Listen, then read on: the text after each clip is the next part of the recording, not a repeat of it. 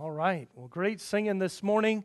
I like that last little chorus we sang. You know the verse in Philippians chapter 1 For to me, to live is Christ, and to die is gain.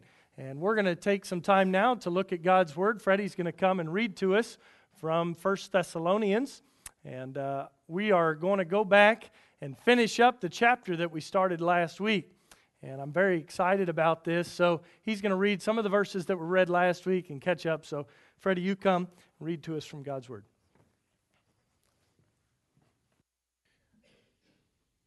But as touching brotherly love, ye need not that I write unto you, for ye yourselves are taught of God to love one another. And indeed, ye do it towards all the brethren which are in all Macedonia. But we beseech you, brethren, that ye increase more and more, and that ye study to be quiet, and to do your own business, and to work with your own hands, as we commanded you, that ye may walk honestly towards them that are without and that ye may have lack of nothing. But I would not have you to be ignorant, brethren, concerning them which are asleep, that ye sorrow not, even as others which have no hope.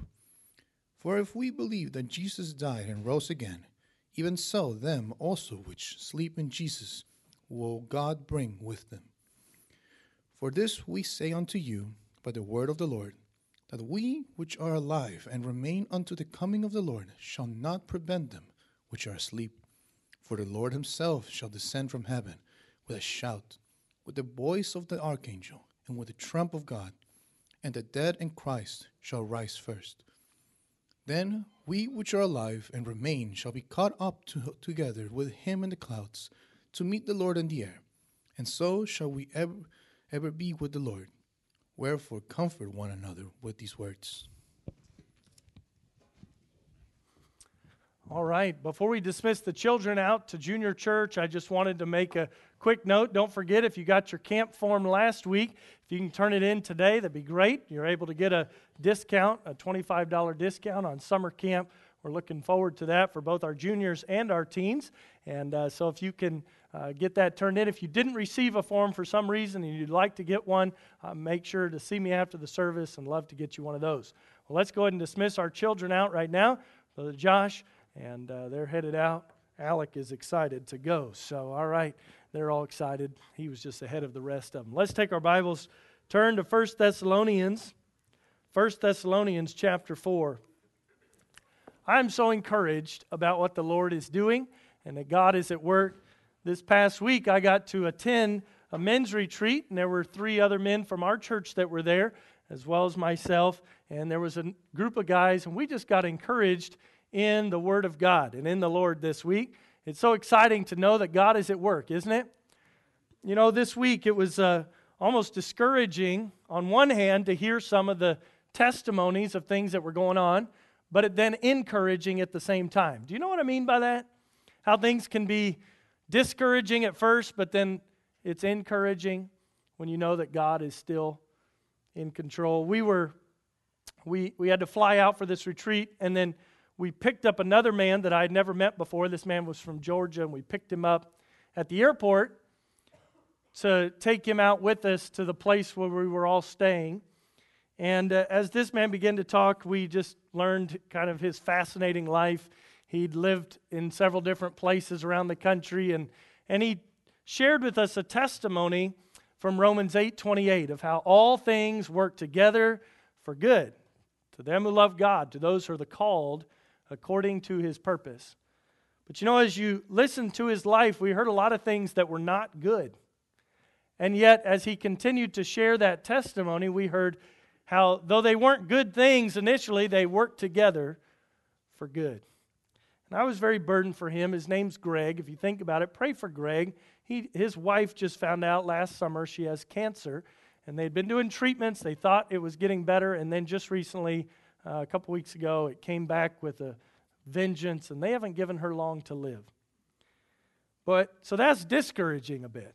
But what was encouraging is after spending several days together, praying together, and sharing God's word, and, and hearing what God was doing in different people's lives. Greg, at the last Friday on Friday night, he said, "I think this, this retreat, these three days, he said, this has saved my life." And people were like, Well, what do you mean, Greg? And he said, I was shut down. He said, You know, I'm the, I'm the dad, I'm the grandpa, I'm, I'm the man, I'm supposed to be tough and strong. And he said, But I, I don't know what to do with this situation I'm going through with my, li- with my wife. He said, But this weekend of just spending time being encouraged, he said, I was reminded that God is good. And that even though we are facing the loss of my wife, he said, I know where she's going. I know she knows the Lord. And while it's going to be hard to lose her, we don't sorrow as those that don't have hope. That's what Freddie just read to us at the end of this chapter. That we can comfort one another with these words. The hope that Jesus loves us, that Jesus died for us, and that Jesus has given us a home in heaven. And if we have eternal life, if our sins have been forgiven, we have hope. And so while it was discouraging to hear some of the difficulties, it was encouraging to know and to be reminded that God is still in charge, that God still loves us, and that God cares for us, and that He helps us through the difficulties that we face in life. You're in 1 Thessalonians chapter 4. I want to give just a really quick overview of what we looked at last Sunday because I think that will help us as we jump into where we're at today. At the beginning of chapter 4, we are challenged to continue to walk in faithfulness and serve God. We are challenged to continue to, as he says, abound more and more, to do more and more of what God wants us to do. And then he starts to get specific. He says that it is God's will for us to be sanctified. Now, to be sanctified is to the process of becoming holy, becoming more like Jesus Christ. The Bible speaks about this in another passage of Scripture as it talks about in Ephesians about the process of putting off, taking off those things that are wicked and sinful, laying aside the wickedness, and then renewing our minds, that we fill our minds with God's Word and God's truth. And then we put on the new man. We begin to walk in holiness and righteousness and truth. And we're challenged here to live holy lives. Now, we live in a world that is far from holy, wouldn't you agree? We, in ourselves, in our own struggle, our own sin, can find ourselves far from being holy. And yet, God has commanded us to live holy lives. He says that we are to live this because it's the way to have a right relationship with God, but we're also to live holy lives because it's how we have a right relationship with others. He says in verse 6 that no man go beyond and defraud his brother in any matter. If we live unholy lives, we can end up taking advantage of other people. And that's wrong, isn't it? And yet we live in a world where many people take advantage of other people. And he says in verse 7 For God has not called us unto uncleanness, but unto holiness. If you remember last week, we talked about it. I said, this is, this is difficult. This is heavy stuff. To change the way that we're living requires God's help. It's not something that I can do in my own strength or you can do in your own strength. We need the Lord's help, we need the Lord's direction. See, here in the last two chapters of 1 Thessalonians, chapter 4, and then we'll begin next week looking at chapter 5, he's getting very practical with us about how to live our life. We've been thinking about our theme for the year of advancing and taking the next spiritual step. And while that sounds good to talk about, and it is good to talk about, while it sounds exciting in the concept, there's the reality of what that actually looks like in our life. Because it's one thing to say, yes, I want to go forward. It's another thing to actually go forward, right? It's one thing, I remember as a youth pastor, I had the opportunity to work with lots of teenagers, and I would hear some of them have big dreams and big plans. Hey, I'm going to do this, I'm going to go here, I, am going to accomplish this with my life. And I'd say, okay, that's great. Now, what steps are you taking to actually get there? Right? It's one thing to have a big dream, it's another thing to take the steps to accomplish that dream. And sometimes for us as human beings, I think we can get so excited about the big dream that we never are faithful in the day to day steps required to get where we want to go. The reality is, it doesn't matter whose story you read, some famous person, some entrepreneur, some person that started a business, or even just a, a faithful missionary that served God and preached the gospel and, and won people to Christ. While you read about the wonderful things that they did, we often miss the day to day, little by little, moment by moment way that it is required to live a life for God. I think of a missionary, a lady by the name of Mary Slessor. She was a missionary who served God for many years over in China. One woman, people said, Well, you can't do it, you're just a woman. You can't do it, you're all by yourself. You know, she served in out of the way places. She, she never started any big churches. She worked primarily with young girls and orphans, ladies. But did you know Mary Slessor was instrumental not only in sharing the gospel and seeing hundreds and, and then thousands come to Christ, she was also instrumental in seeing the entire Chinese government outlaw the practice of foot binding. You know what that was? It was a cultural thing, and when little girls were born, they would bind their feet. This was back in the uh, many years ago. They would bind up their feet so that their feet would never grow. It was considered beautiful to have really, really small feet. But it would cause their feet to be deformed, so the women in China couldn't even walk really on their own. You say, well, that's an awful practice. You know, people left to themselves do awful things to each other. It's called sin. But God used that woman in a powerful way, not only to share the gospel with all these people, but also to minister now to generations of Chinese ladies who probably don't even know her name because she served God faithfully day by day. And while I'm thankful for the things God is doing in our church, and He's done some wonderful things, I got a text this morning from somebody said, Pastor, would it be okay if I was baptized? Yeah, that'd be okay. So I said, Yes, let's talk about that. that that's encouraging. God's doing a lot of good things. But if we want to continue to advance forward for the cause of Christ, we need to realize that each of us has a responsibility to live faithfully day by day to what God calls us to do. And in 1 Thessalonians 4, one of the things he calls us to is holiness. That we are to live holy lives. But today, this morning, I want us to continue on in the passage. We're going to look at beginning in verse 9 not only are we to live holy lives, He's also called us to love others. Living holy lives is important, and, and if I'm living a life full of sin, I really can't love others like I should. Instead, I'll end up doing what it says in verse 6 I'll end up taking advantage of other people because it's selfish. Selfishness is not love. There might be moments of love, right? But not a consistent love in my life as it should be. It requires a, a life of selflessness, of giving up of my own selfish desires to serve somebody else. A holy life allows me to love others better. And he speaks about that. Let's read that in verse number 9. He says, But as touching brotherly love, ye need not that I write unto you, for ye yourselves are taught of God to love one another. And indeed, ye do it toward all the brethren which are in all Macedonia. But we beseech you, brethren, that ye increase more and more. Let me pause for a second because he's not reprimanding these people. You need to love one another. He's saying you're already doing it.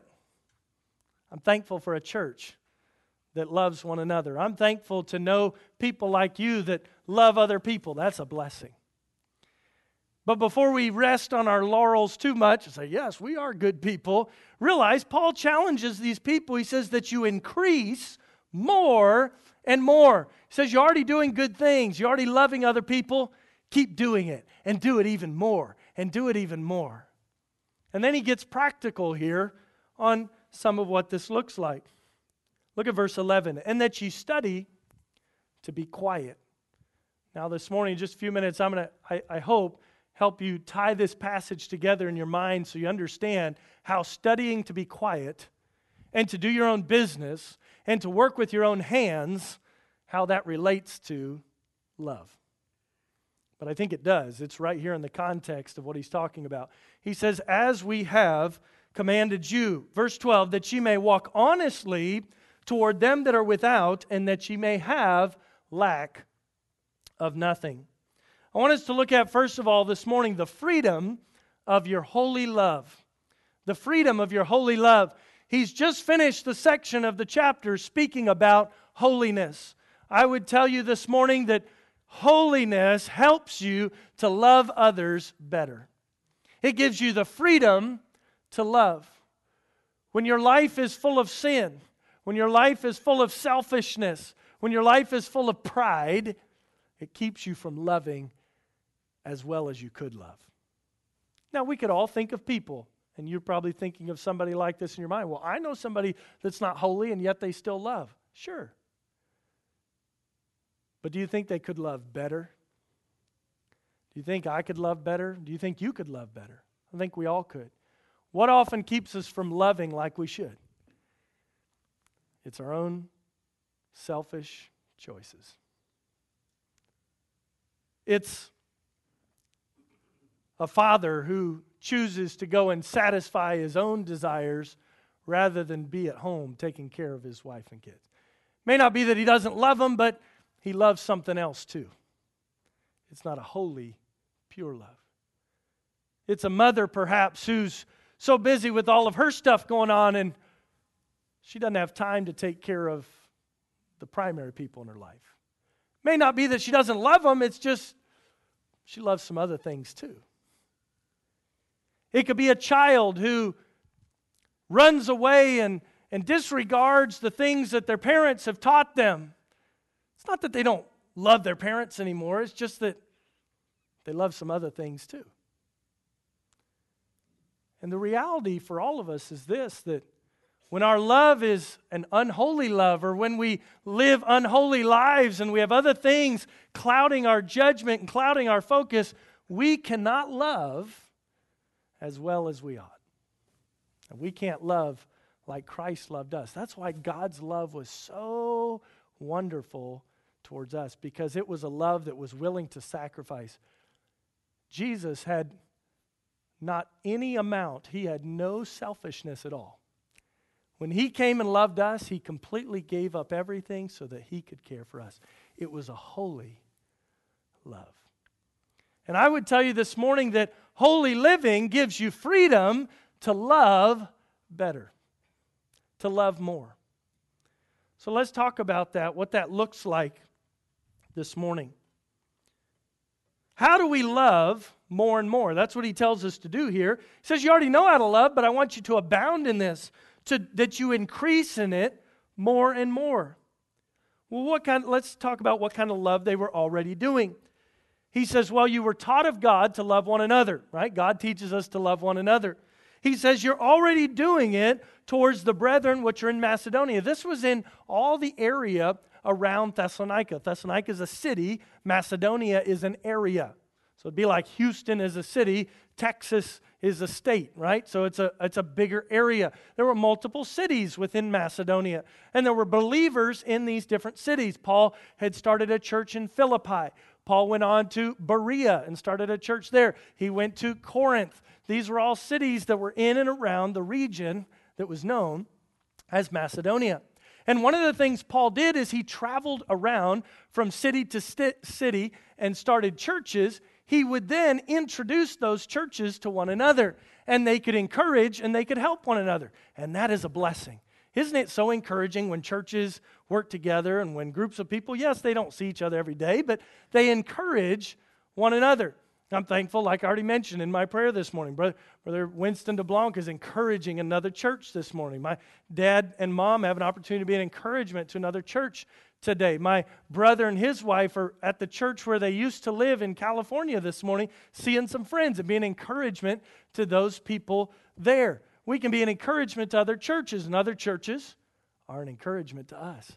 This summer, we've got a group coming down from a church to help us put on a youth rally and three nights of special things for our teenagers to try to encourage them in the Lord. That's another church being a blessing to us.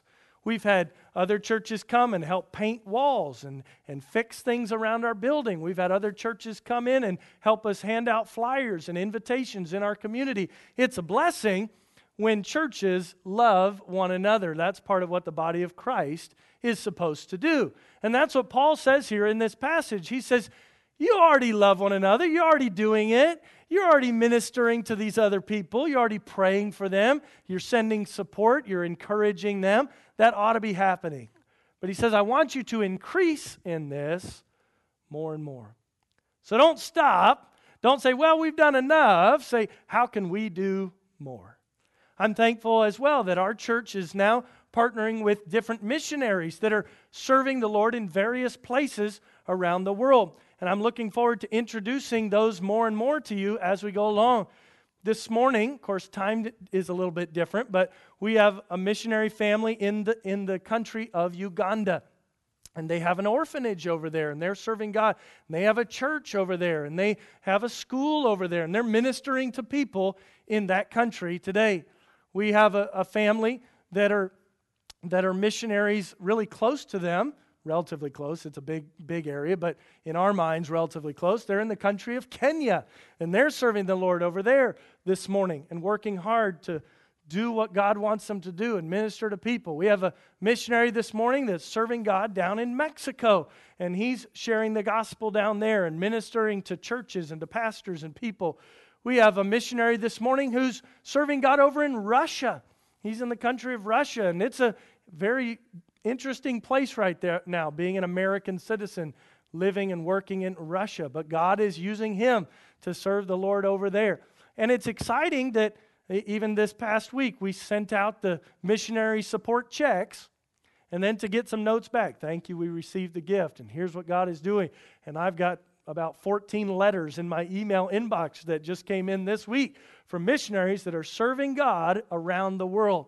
And you take those families and then you look at literally the hundreds and even thousands of people that then they have the opportunity to minister to. It's pretty exciting what happens when churches love one another and serve God together because it expands our influence. It gives us an opportunity to minister beyond just our own local area.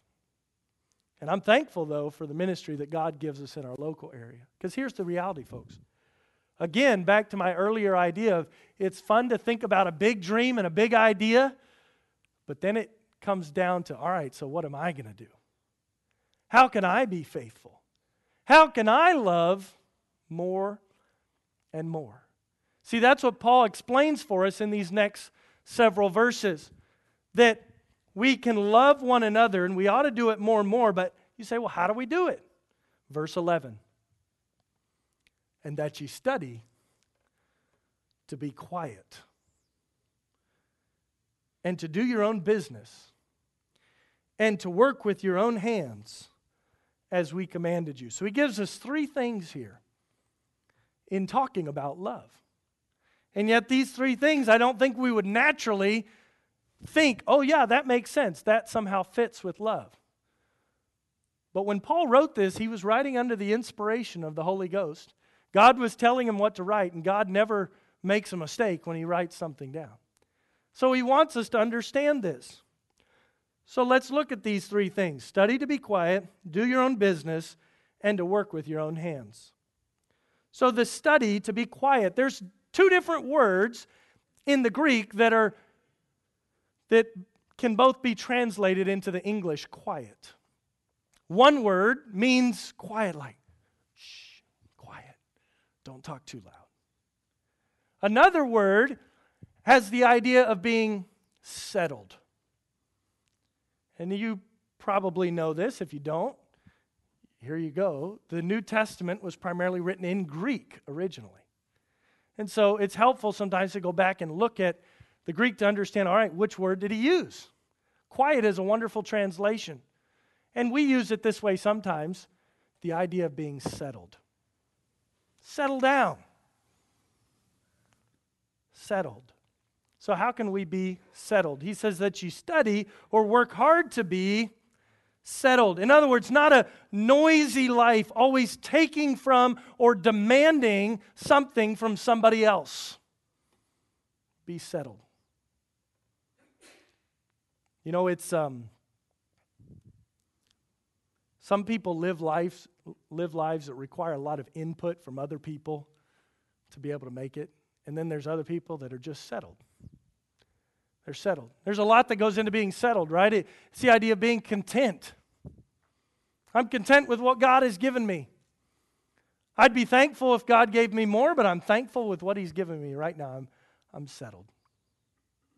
See, when we're so focused on ourselves and, all right, how can I get more for me and run this way and that way and do another thing, it often becomes very self focused, inward focused.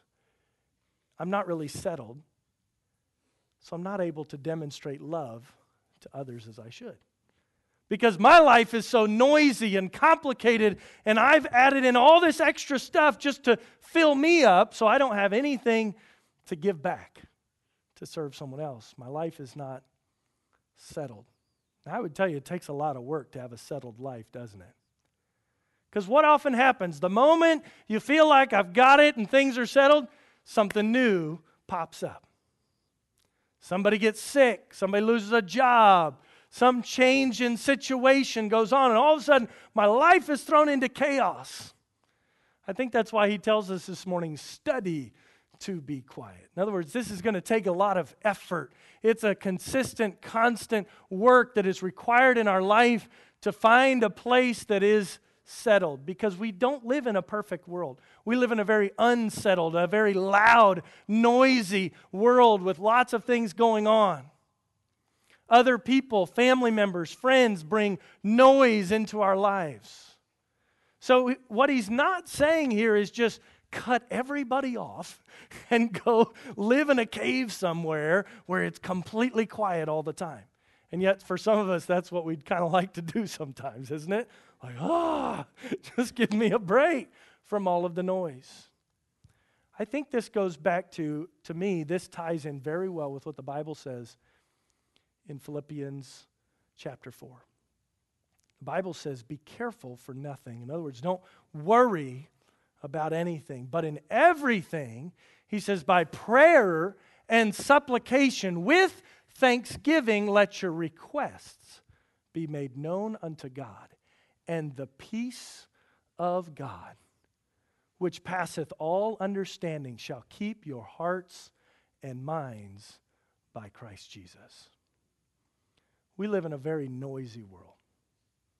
And yet he tells us here if, I'm, if I want to love more and more, I need to study to be quiet. How do I find quietness, peace, settledness in my life when all of the crazy is going on around me? It can only be found in my relationship with Christ. Your family may bring a lot of noise into your life. Bible doesn't say cut your family off. Your friends may bring a lot of difficulty with them. They're having struggles. Bible doesn't say cut your friends off. Your work may bring a lot of struggle in your life. It doesn't say quit working. No, it says study to be quiet. How do we find peace in the midst of the storm? How did the disciples find it? They didn't find peace in the boat. They found peace in the master of the storm, the one who could say, Peace be still, and he could calm it. See, if we're going to study to be quiet, that's a walking in a closer and closer relationship with God. The closer you are to God, the more you will have ability to love others as you should. But to have a close relationship with God takes a lot of work. One of the things that I was challenged about this past week at the men's retreat, one of the men said, You are as close to God as you want to be. So, how close to God are you? Well, as close as you want to be right now. If you want to be closer, you can be. God's there. God hasn't moved. God is always the same, He never changes. But that's where it goes back to the holiness, right? Because what separates me from God? It's sin. So, how do I come back to God? I confess the sin, make it right with Him, come into a close relationship with Him. As we study to be quiet, we can love others better. Doesn't mean that God's going to remove all the problems out of your life, that you're never going to have another struggle. But He says, I'll be with you in the storm. I'll be with you in your struggle. I'll be with you so that you then can have peace in your own heart. So now you can love somebody else as you should. So he says, study to be quiet. He says, a second thing, and to do your own business.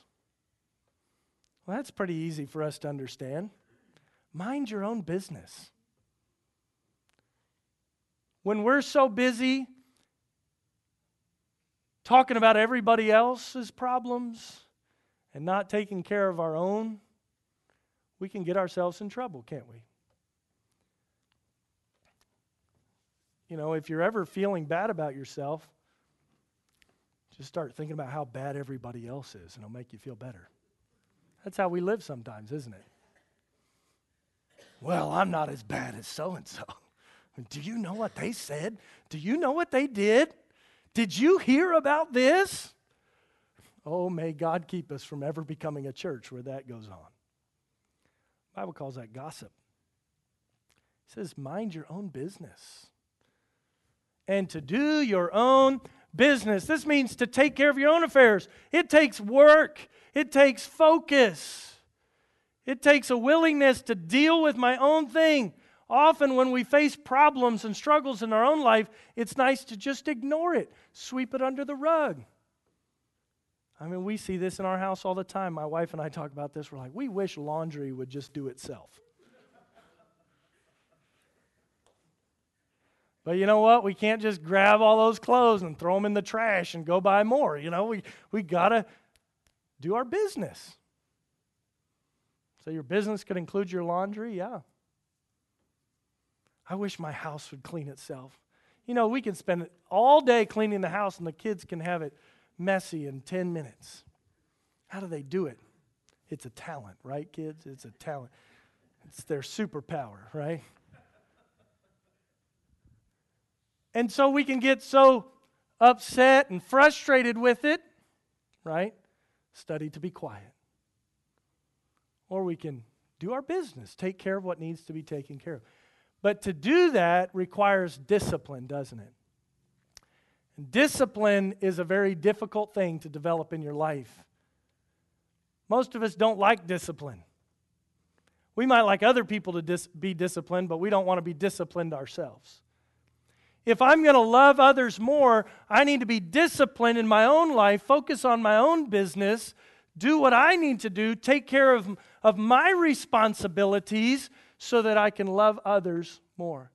I, I tell you, today this was brought up to me in a whole new way because um, my brother's not here today, my mom's not here today, and Alan usually leads singing, and mom usually plays the piano, and if mom's not here, Laura usually plays the piano. So here I am, third string. I didn't want to play the piano today. It's hard to do multiple things all at once. I'm thankful for people that do their business so that others can focus on their business. If I had to do this every Sunday, it would be too much to, to, to focus and do what I need to do. I'm so thankful for ladies this morning that are taking care of children right next door here, and for Brother Josh that's preaching to boys and girls over there. Why, he, he's doing that business, and they're doing that business, and others got here early and set up and made coffee and put out donuts and put flags and turned the heat on and did everything. People all focused on their business and why? We're able to love others better that way, aren't we? But think about what it would be like if nobody did their business, if nobody focused on what they were supposed to focus on, and we showed up. We might be frustrated. This morning you would have been cold. You wouldn't have had your donut that you wanted. You wouldn't have had your coffee. Right? We couldn't have loved each other as well. That works at that, that's true at home, that's true at work, and it's so hard to do because all of us end up getting selfish at times. We don't show love for others like we should. And we're like, well, I'm just going to relax and not do what I'm supposed to do and expect someone else to carry, pick up the slack for me, someone else to make up the difference. That's not focusing on your business. We love others better when we are careful to take care of our own responsibilities, to do your own business. See, that doesn't sound very spiritual, very theological. No, it's extremely spiritual.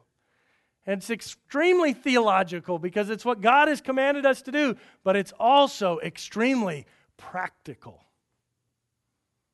You know, this week I was out of town for a few days.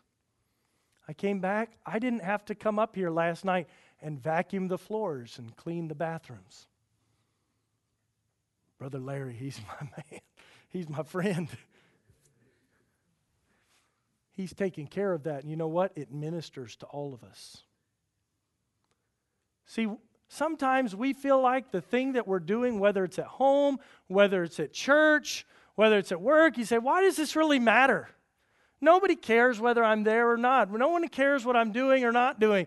My job is just a little job. My job is a quiet job. My job is a behind the scenes job. No, when you're part of the body of Christ, every person matters.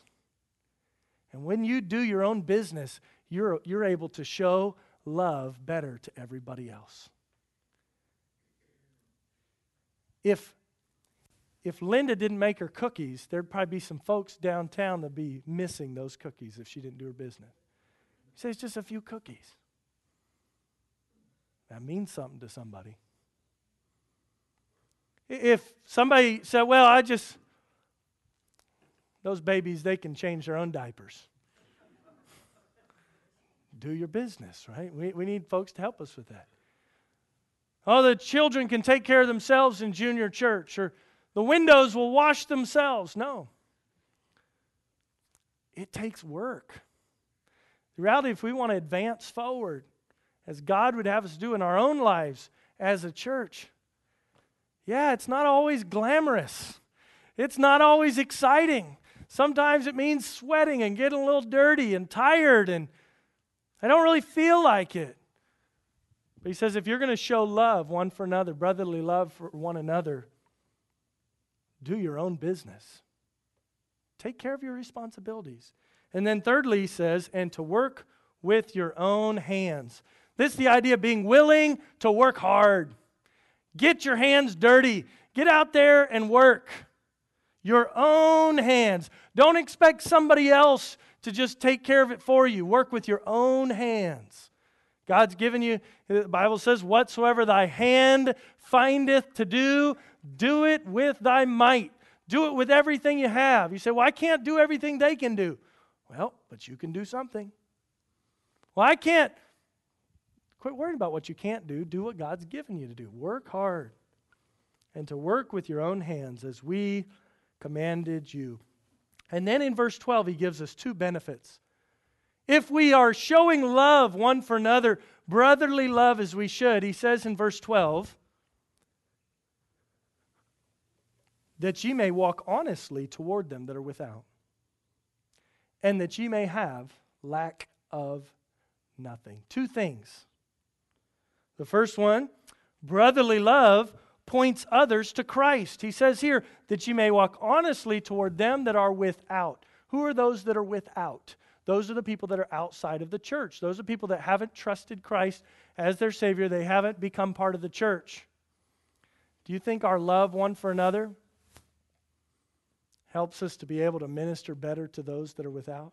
Absolutely does.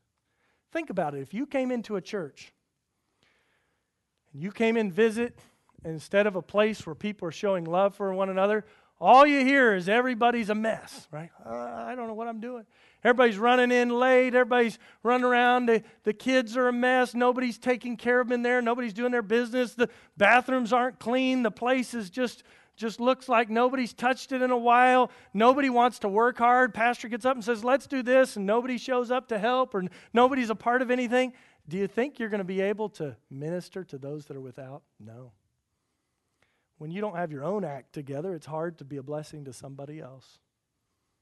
And some of us feel like we don't have our act together sometimes. Well, I'm flying by the seat of my pants. I'm figuring it out as I go. Yes, I understand. I'm not telling you that we're perfect or we've got it all together. What I'm saying is, this is what we ought to be striving towards studying to be quiet. Do your own business. Work hard. Work with your own hands so that you can walk honestly towards those that are without. I mean, think about it. Churches are often accused of being very hypocritical. That's dishonest. To be a hypocrite is being dishonest. It's saying one thing and doing something else. I mean, how sad is it if we're sitting here saying, We have the answer, we have the joy of the Lord, we have salvation, and yet our lives are all just a mess like everybody else's? Well, then, that's not walking honestly towards those who are without, is it? Hey, we can help you. And then you come in, No, we're not going to help you. Well, that doesn't help anybody. Walk honestly towards those without. And then the second thing he says, so brotherly love points others to Christ. Brotherly love also encourages you to provide for yourself. He says, and that ye may have lack of nothing. You want to have what you need? Study to be quiet, be settled. Don't be discontent with what you have. Work hard to take care of what God has given you. Do your own business. Work hard. Work with your own hands. Now, are there times when you get into a situation and as hard as you work, there's just not enough you can do? That's why the body's here. When the toe gets bruised, the fingers can come minister to the toe, right? But when the finger gets hurt, the toes help the feet to walk over to the place where the finger can get helped. And so, what he's saying here is not that you can't ever help anybody out or that you shouldn't work and, and encourage those that are needy. What he's saying here is work hard to take care of your own things so that you can have more to give to others, so that you can have enough of what you need, so that you can minister to somebody else. Does that make sense? It's really simple, practical stuff. And yet, sometimes I think we think things, there's like practical stuff and then there's Bible stuff. Or there's things that work and then there's what God says to do. No, it works because it's what God says to do. It's practical and it's right, it's true because it came from God. I was with, there were a bunch of businessmen at this retreat this week, and they were talking about different things in business. Now, it was interesting, these are Christian businessmen, some of them extremely successful. And they would tell you the reason they were so successful is because they followed God's word. You know, God's word has really good business principles that you ought to treat others like you want to be treated. That's good for business. But it's good for business because it's true. It's true because it comes from God. That you ought to be honest and not take advantage of somebody else, that's good for business. Because it's true. It's true because it comes from God. That you ought to work hard take care of your own needs. That's, that's good business principle. It's a good principle because it's true. It's true because it comes from God. Brotherly love encourages you to provide for yourself. So we've seen in chapter 4 this command to live holy lives. And then verses 9 through 12, this command to love others. And then he finishes out verses 13 through 18 with some words of encouragement. He says, But I would not have you to be ignorant, brethren, concerning them which are asleep, that you sorrow not, even as others which have no hope. See, we can get the understanding that we're supposed to live holy lives. We can see that we're supposed to love others, but some of us might come to a place and we say, What's the point? Why are we doing this? And that's why verse 13 through 18 there. Don't be ignorant. When you're ignorant of something, that means you just don't know. It's not wrong to be ignorant, but it's wrong to stay ignorant when someone's trying to give you the truth. That's why children go to school. It's because they're ignorant. They don't know. They need somebody to teach them. And for some of you, maybe in your spiritual life, you say, I'm a, I'm a bit ignorant of what I need to be doing. That's okay. But don't, don't be comfortable staying there. Say, how can I learn? So he's saying, don't be ignorant. Concerning them which are asleep, he's talking about those who have died. He's calling it sleep because their soul's in heaven with Jesus, but their body's in the grave. But he says, don't be ignorant. See, there was a concern among them of what would happen with that body. What's happened to that person when they died? He says, That ye sorrow not, even as others which have no hope. For if we believe that Jesus died and rose again, even so them also which sleep in Jesus will God bring with him. Isn't that wonderful? So if your loved one died believing in Jesus, what do you have to believe? Here it's very clear. Believe that Jesus died and rose again. See, yes, Jesus died for your sins, but the resurrection, Paul says, if Christ be not raised, then we are of all men most miserable. Without the resurrection, the death isn't enough. Because if he didn't rise again, that means he didn't have power over death. And he does. That's why we don't have to sorrow. He says, so if they died believing that Jesus died and rose again, he says, God will bring them with him. Isn't that exciting? Can you imagine what it's going to be like on that day? He describes it a little bit more here that the Lord himself shall descend from heaven with a shout Verse 16, and with the voice of the archangel, and with the trump in, of God, and the dead in Christ shall rise first. So he says, God's going to bring them with him. So here's how I think it's going to happen. And it hasn't happened yet, so, but I think this is the way it is, understanding this passage. So their souls are up in heaven with God right now. So they're going to come down with him. The dead in Christ, their bodies are going to be raised. So there's going to be this giant reunion happening in the sky of these bodies of those who have died in Christ with their souls right there. And then it says, Then we which are alive and remain. So all the rest of us who are still living who know Christ, we're going to then join them in the air. That's going to be exciting. I got to fly in a plane this week. Let me tell you, it's going to be nothing like what happens when Jesus comes back. That's going to be a lot better, isn't it? Oh, won't have to stand in any TSA lines. won't have to get patted down. Woo! That's going to be good. Won't have to check a bag. You know what? You're not taking anything with you. Lay not up for yourselves treasure on earth where moth and rust doth corrupt and thieves break through and steal. No, he says, but lay up for yourselves treasure in heaven. Folks, all that stuff we're working for in this life, make sure it counts for the Lord. Because we're going to be in heaven with Him someday if we believe in Jesus Christ. I hope that if you're here this morning, you are believing in Jesus Christ believing in Him that you've confessed your sin, you've turned from your own wicked way, and that you've called upon the Lord to save you from your sin. If you haven't, you can do that this morning. So you can be part of this group. If you don't know for sure, I will, I'll, I'll take as long as it's as you need it. We can skip lunch, dinner, it doesn't matter. That's more important because no man knows the day or the hour when Jesus is coming back. And no man knows the day or the hour when his life might end.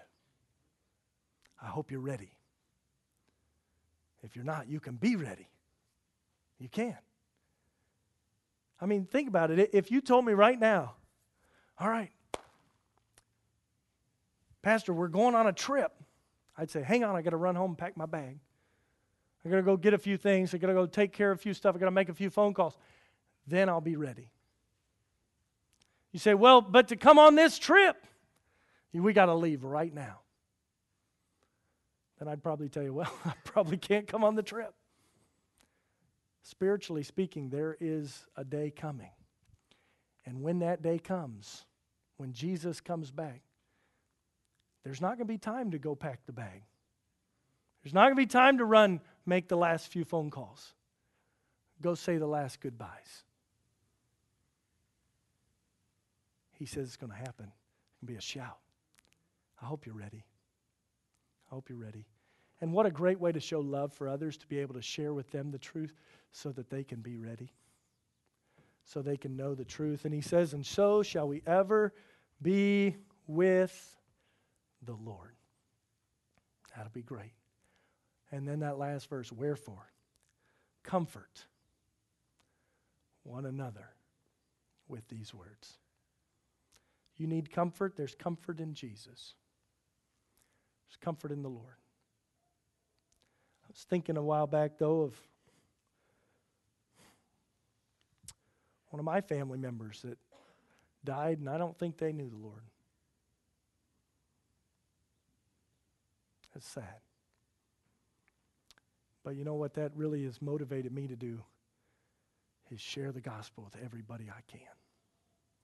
It's too late for them, but it's not too late for those that are still living. It's not too late.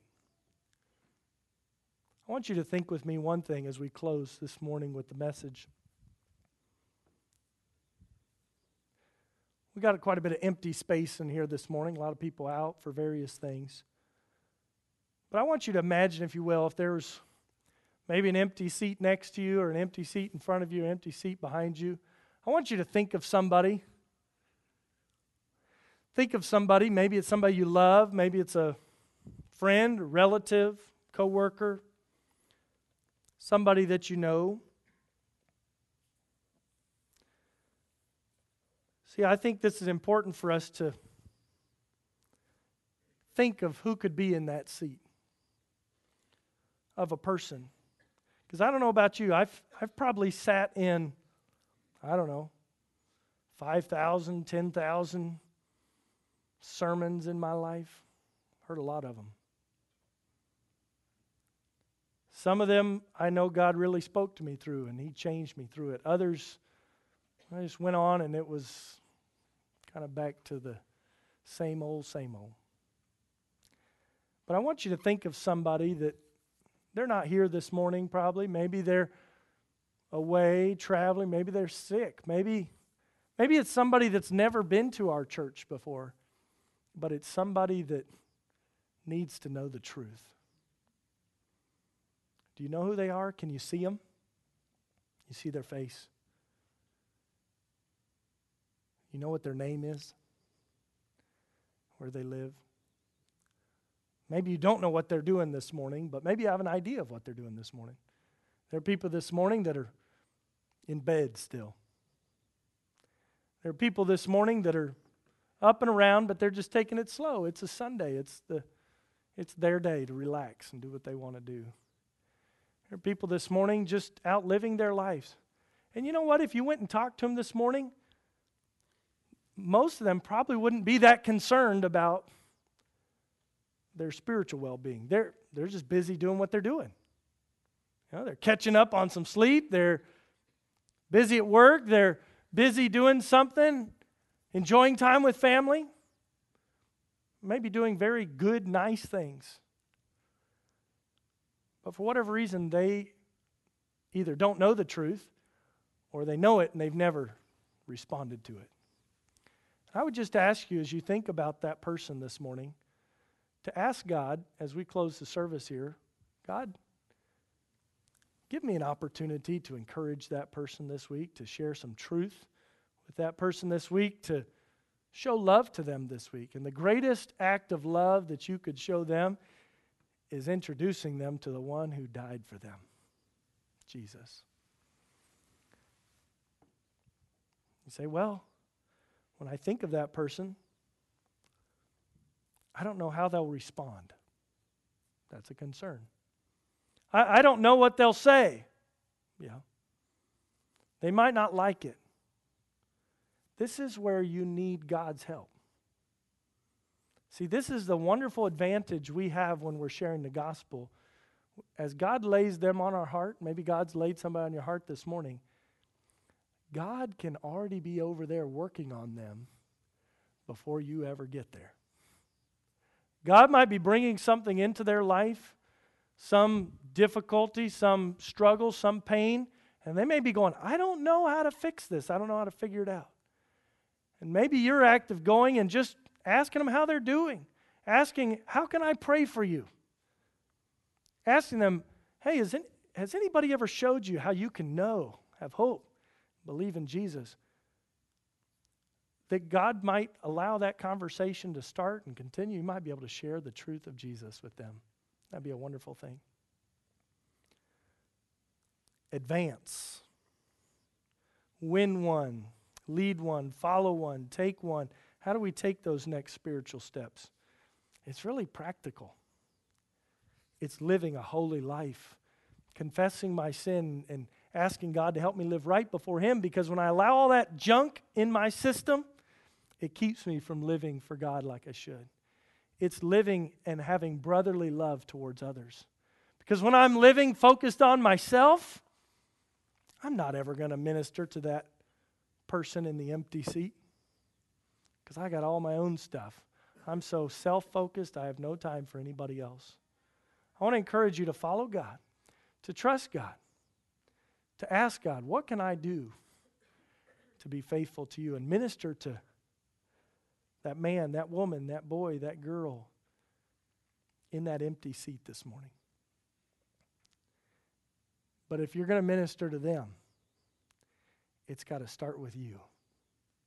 God, what do I, is there a sin that I need to confess?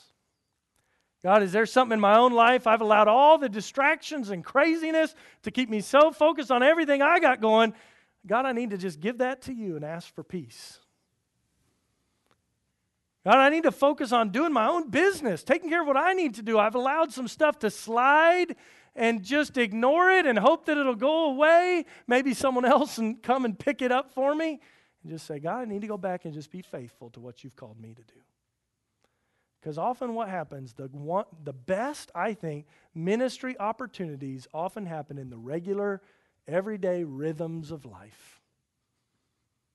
Going to the grocery store, you're going to the bank, you're dropping the kids off at school, you're at work, you're talking with your neighbor next door, as you're faithful to do what God's called you to do, as you're settled in your own spirit in your walk with the Lord, as you love others as you should, God gives opportunities and opens doors, and you say, Here's the hope, here's the answer, here's why I can be quiet.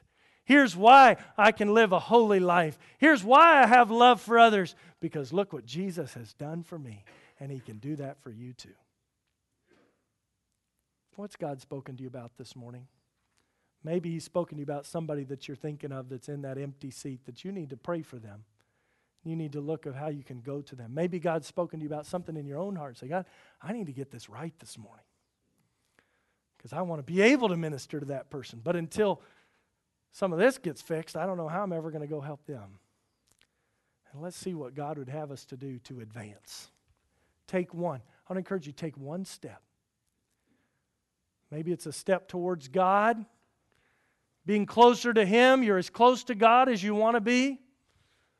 Maybe it's a step towards somebody else to share the gospel and trust God to be with you on the second step. Father, I pray that you'd help us. Work in our hearts. Lord, the reality of these things is that while we can think about them and talk about them, talk about living a holy life, talk about loving others, talk about heaven, the reality of living with the conviction and confidence that Jesus is coming back and it could be at any time, that's often far from where we're at. Lord, we need your help. I pray that as we finish the service this morning, if there's somebody that doesn't know you as their Savior, they would trust you today.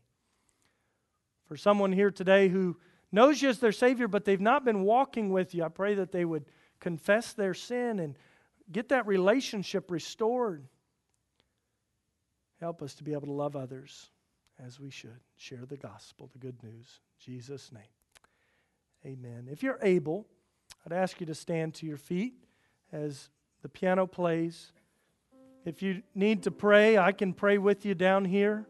You can find someone else to pray with. You can pray in your seat there. But if God's spoken to your heart this morning, I'd ask that you'd give it to Him. Trust Him. If you need to know Jesus as your Savior, let me know and I'll get somebody with you or I'll come take you myself and show you how you can be saved. Don't pass up an opportunity to follow Christ.